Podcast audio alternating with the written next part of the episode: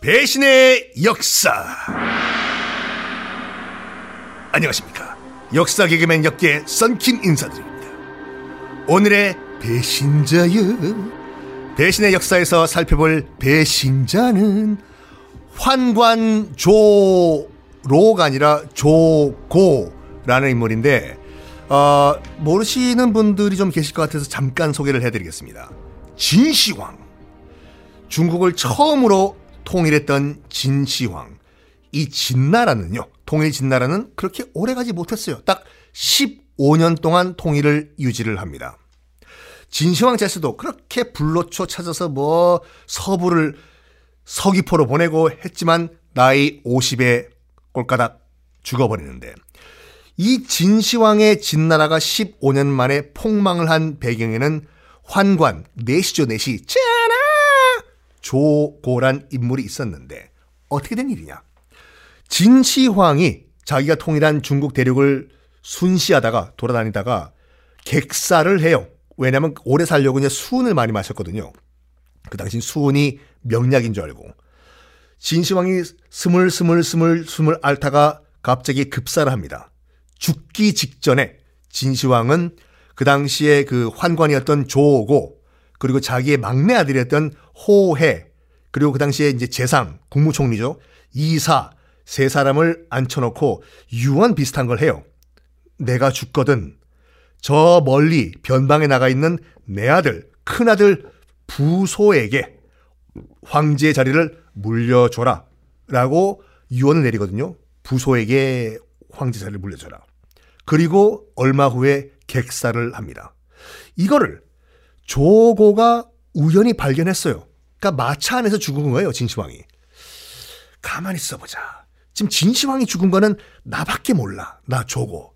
이거를 활용해야 되는데 자, 진시황은 죽기 직전의 유언으로 저 멀리 변방에 나가 있는 큰아들 부소에게 이대 황제 자리를 물려주라고 했는데 나랑 별로 안 친하거든? 만약에 부소가 황제가 되면 나는 아웃이야. 어떻게 할까? 그래! 유서를 조작하자. 그 유서를 조작해가지고 큰아들, 변방에 나가 있는 큰아들 부소에게 자결 명령을 내리고 결국 자기가 어렸을 때 스승으로서 키웠던 막내 아들, 어리버리한 막내 아들 호해를 이대왕으로 올려버립니다. 근데 이 호해가 정말 띠리리리띠리 약간 마시간 친구였거든요. 조고가 진나라를 좌지우지하다가 결국에는 진나라가 폭망하는데 그때 등장했던 스토리가 우리가 알고 있는 항우와 유방의 초한지가 그때부터 헬게이트가 열려 버립니다. 과연 이 환관 조고 어떤 처벌을 받을 수 있을지 한국을 넘어가지고 한중일 국제적인 최고의 변호사의 타이틀을 갖고 계신 분이죠. 우리 박지훈 변호사님 웰컴. 예, 안녕하십니까. 역사를 좋아하고 역사를 사랑하며 역사와 함께 살아온 역변 박지훈입니다. 중국 말은 몰라요. 뭐 가서 일- 일본 뭐 말도 거의 모르고요. 파파고로 돌려버리시면 되는데요. 예. 아, 안 됩니다. 아, 예, 예. 쉽지 않습니다. 예. 아니면 뭐 통역을 하나 구하셔도 요즘 그 많이 출연료 많이 받으시는 것 같은데. 됐습니다. 자, 오늘 조고, 야, 조고, 조, 예, 조고. 어, 조고, 조고. 네.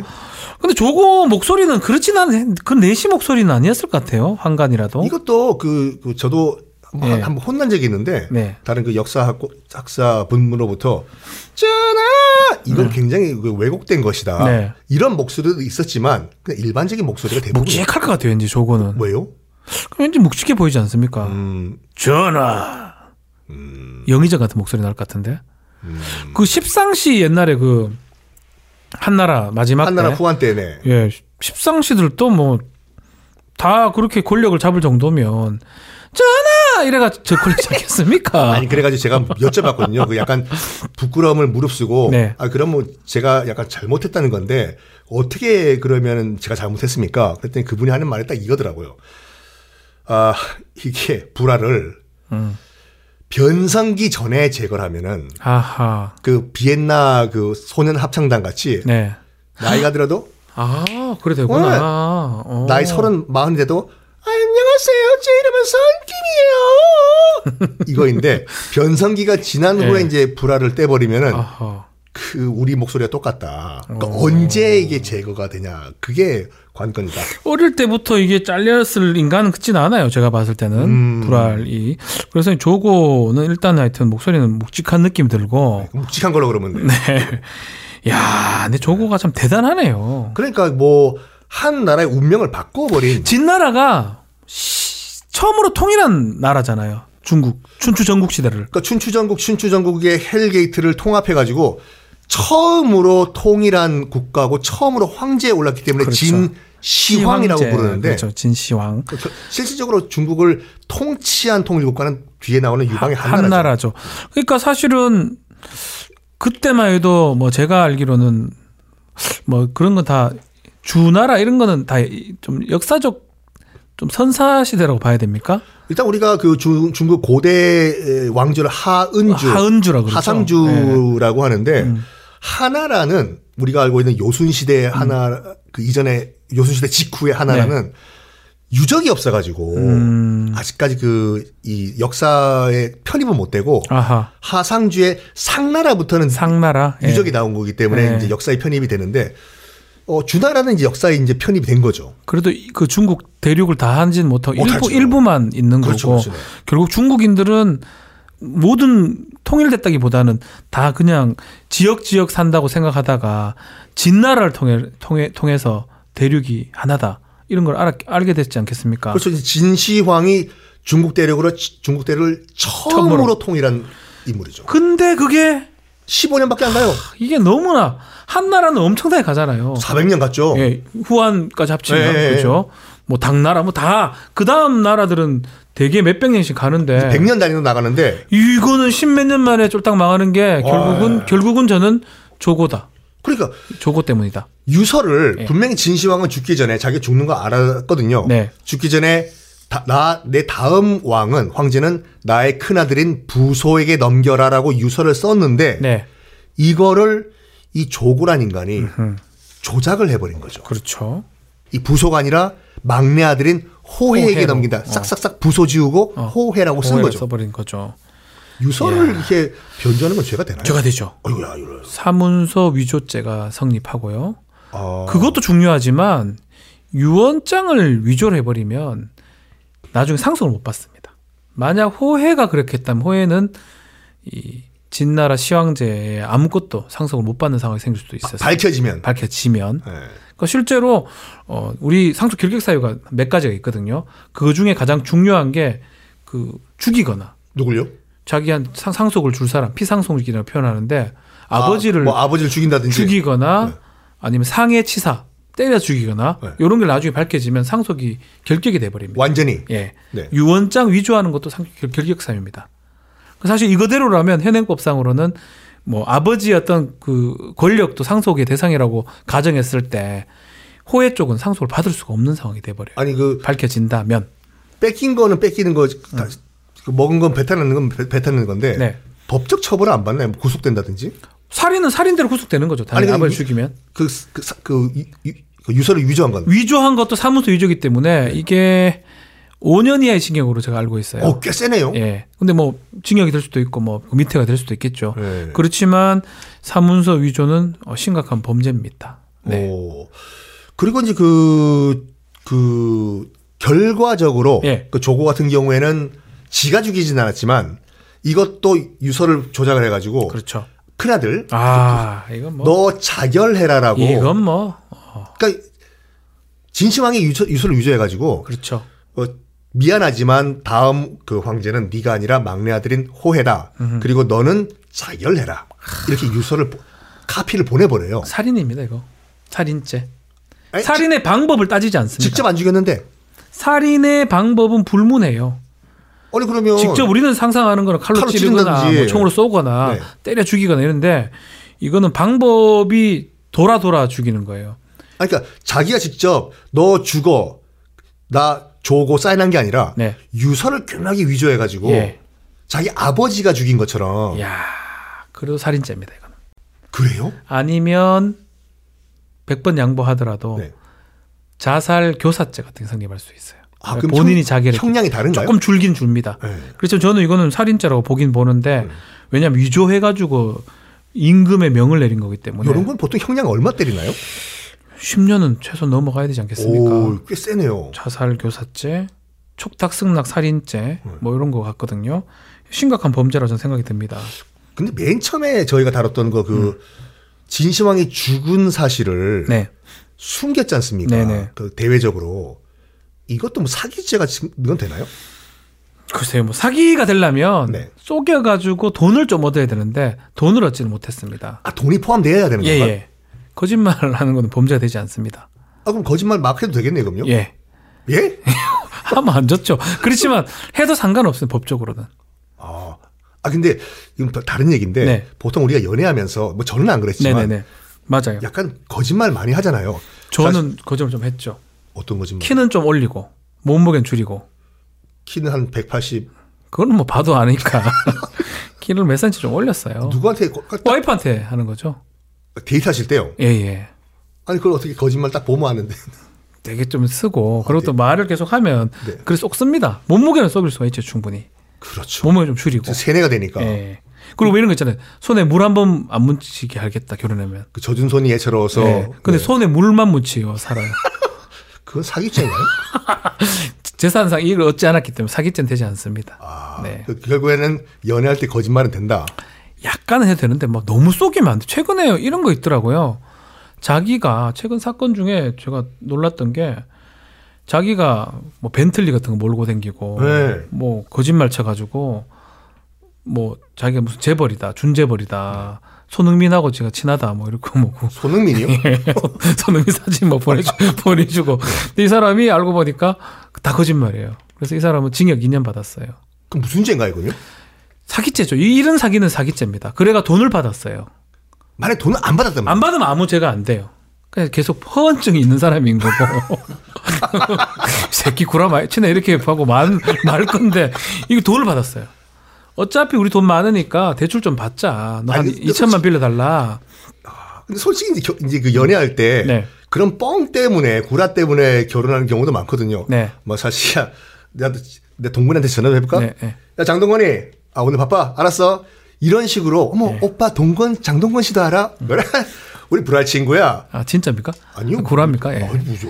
근데 저는 진짜 그런 분들 많이 봤어요. 아, 그래요? 연예인들 안, 안다고 막 뻥치는 사람들. 아니 있잖아요. 박지윤 변호사님 자체가 연예인인데. 아, 저는 진짜로 연예인, 바- 이- 이 방송하다 보면 연예인들 많이 아는데 네. 안 믿어요. 뭘요? 뭐 제가 예컨대 제 친구 김숙이거든요.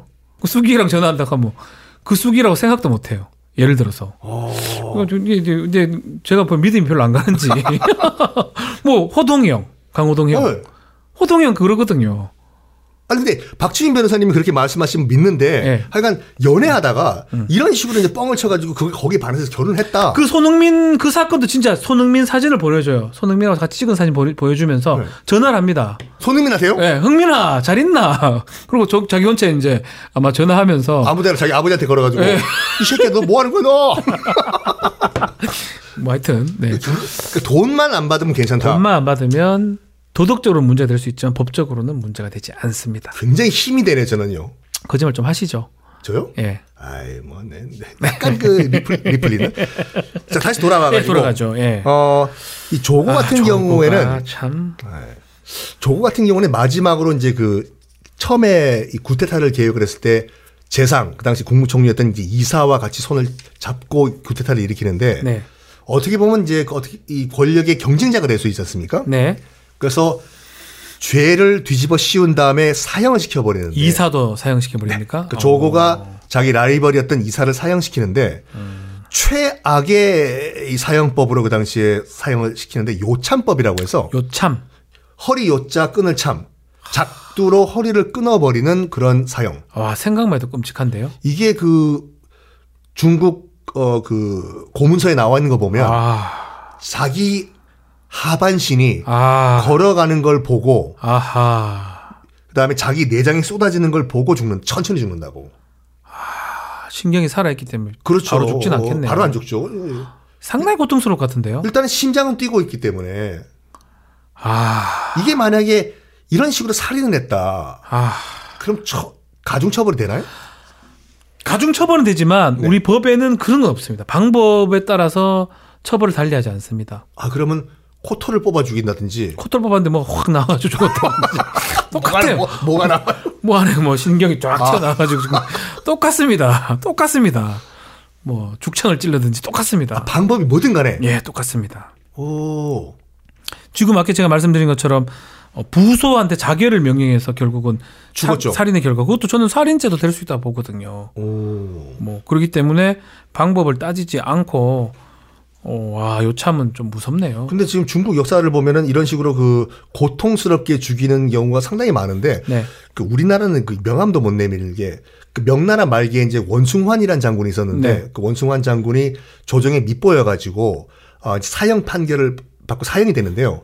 어, 어떤 판결을 받냐면 능지처참이라고 해서 뭐 쭉 그러니까 우리가 알고 있는 그 그거 능지처참은 아닙니까? 어. 원래는 거열형이거든요. 예. 능지는 언덕을 넘을 어, 다이 뜻이고 언, 능, 능이 언덕 능자가 되겠네. 그렇죠. 예. 언덕을 넘을 정도로 천천히 죽이는 병, 어, 형벌이 어. 능지처참인데 조그만 면도칼 같은 걸로 살점을 조금씩 조금씩 떼가지고 이게 피가 흐르면 치료하고 피가 흐르면 치료하고 끝까지 고통을 느끼게 그 원숭한 장관이 그렇게 아, 사망을 하거든요. 그렇게 죽이나 코털을 뽑으나 다 똑같다고요? 똑같습니다. 아이고야. 아, 이- 그 나중에 그 얘기를 좀 했으면 좋겠네요. 형벌. 형벌 특집 좋네요. 와, 근데 너무 무섭네요. 19금 지금 어. 저희 딱 들어보니까. 달아놓고 이렇게 해요. 너무 무섭습니다. 저희가 아는 거는 뭐 공형 아, 그, 그 고환 자르는 예, 거. 보라, 저거 나오니까 아, 계속 그 조그만 한게 관심이 그 공형 아이고 뭐, 뭐 능지처참 능지 처참네. 근데 처벌은 다 똑같다. 예, 똑같습니다. 네. 달리지 않습니다. 자, 이렇게 오늘은 아, 진나라의 통일 진나라의 그런 운명을 획가닥 바꿔버린 환관, 그 진나라 입장에서 봤을 땐 배신자, 네. 진시황의 배신자 환관 조고 편이었는데 최종적인 판결을 내려주신다면 조고는 지금 하, 엄청난 살인죄도 저질렀고요. 이사한테도 살인죄가 네. 될 것 같고 저는 부소한테도 뭐 살인 내지 자살 교사도 될 것 같습니다. 네. 거기다가 유서, 사문서 위조도 있고요. 그럼 종합적으로 판결을 내려주신다면 좀 무기 정도가 돼야 되지 않겠나. 사형은 안, 되- 안 되나요? 우리나라 사형도 잘 집행을 안 해서 아, 네. 사형 무기 중형이 될 것 같아요. 이건 너무 아마 이 말고도 많은 사람들을 죽였다고 아유, 저는 알고 그럼요, 있거든요. 그러네. 지로기마를 얘기하면서 이 말이라고 안 했던 사람들은 어, 다 죽여버리고 다 죽여버렸잖아요. 그렇다면 연쇄 살인범 같은 네. 연쇄 살인범. 사- 사람입니다. 네. 그렇기 때문에 중형, 무기징역, 또는 사형. 사형 어휴. 가능하다고 봅니다. 좀 통쾌하네요. 네. 자, 이렇게 오늘은 아, 진나라의 배신자, 진시황의 배신자 환관 조고 편을 한번 다뤄봤습니다. 그러나마 좀 무기징역을 받아서 속이 좀 시원한데 어, 오늘도 무슨 명언을 또 자, 플라톤으로 한번 가보겠습니다. 자, 고대 그리스입니다. 네. 정치를 외면한 가장 큰 대가는 가장 저질스러운 인간들한테 지배당한다는 것이다. 외면하면 안 돼요. 저희가 투표를 하고 예. 항상 뉴스를 보고 우리 박지윤 변호사님 나오는 시사 프로 다 보고 네, 저 나오는 시사 프로 좀 많이 봐주십시오. 아, 네. 네, 많이 봐주시면 좋겠어요. 자, 예. 자, 저희는 또 그러면 다음 시간에 또 다른 배신자를 데려와서 한번 판결을 내려보도록 하겠습니다. 그럼 다음 시간에 또 인사드릴까요? 네, 감사합니다. 네, 감사합니다.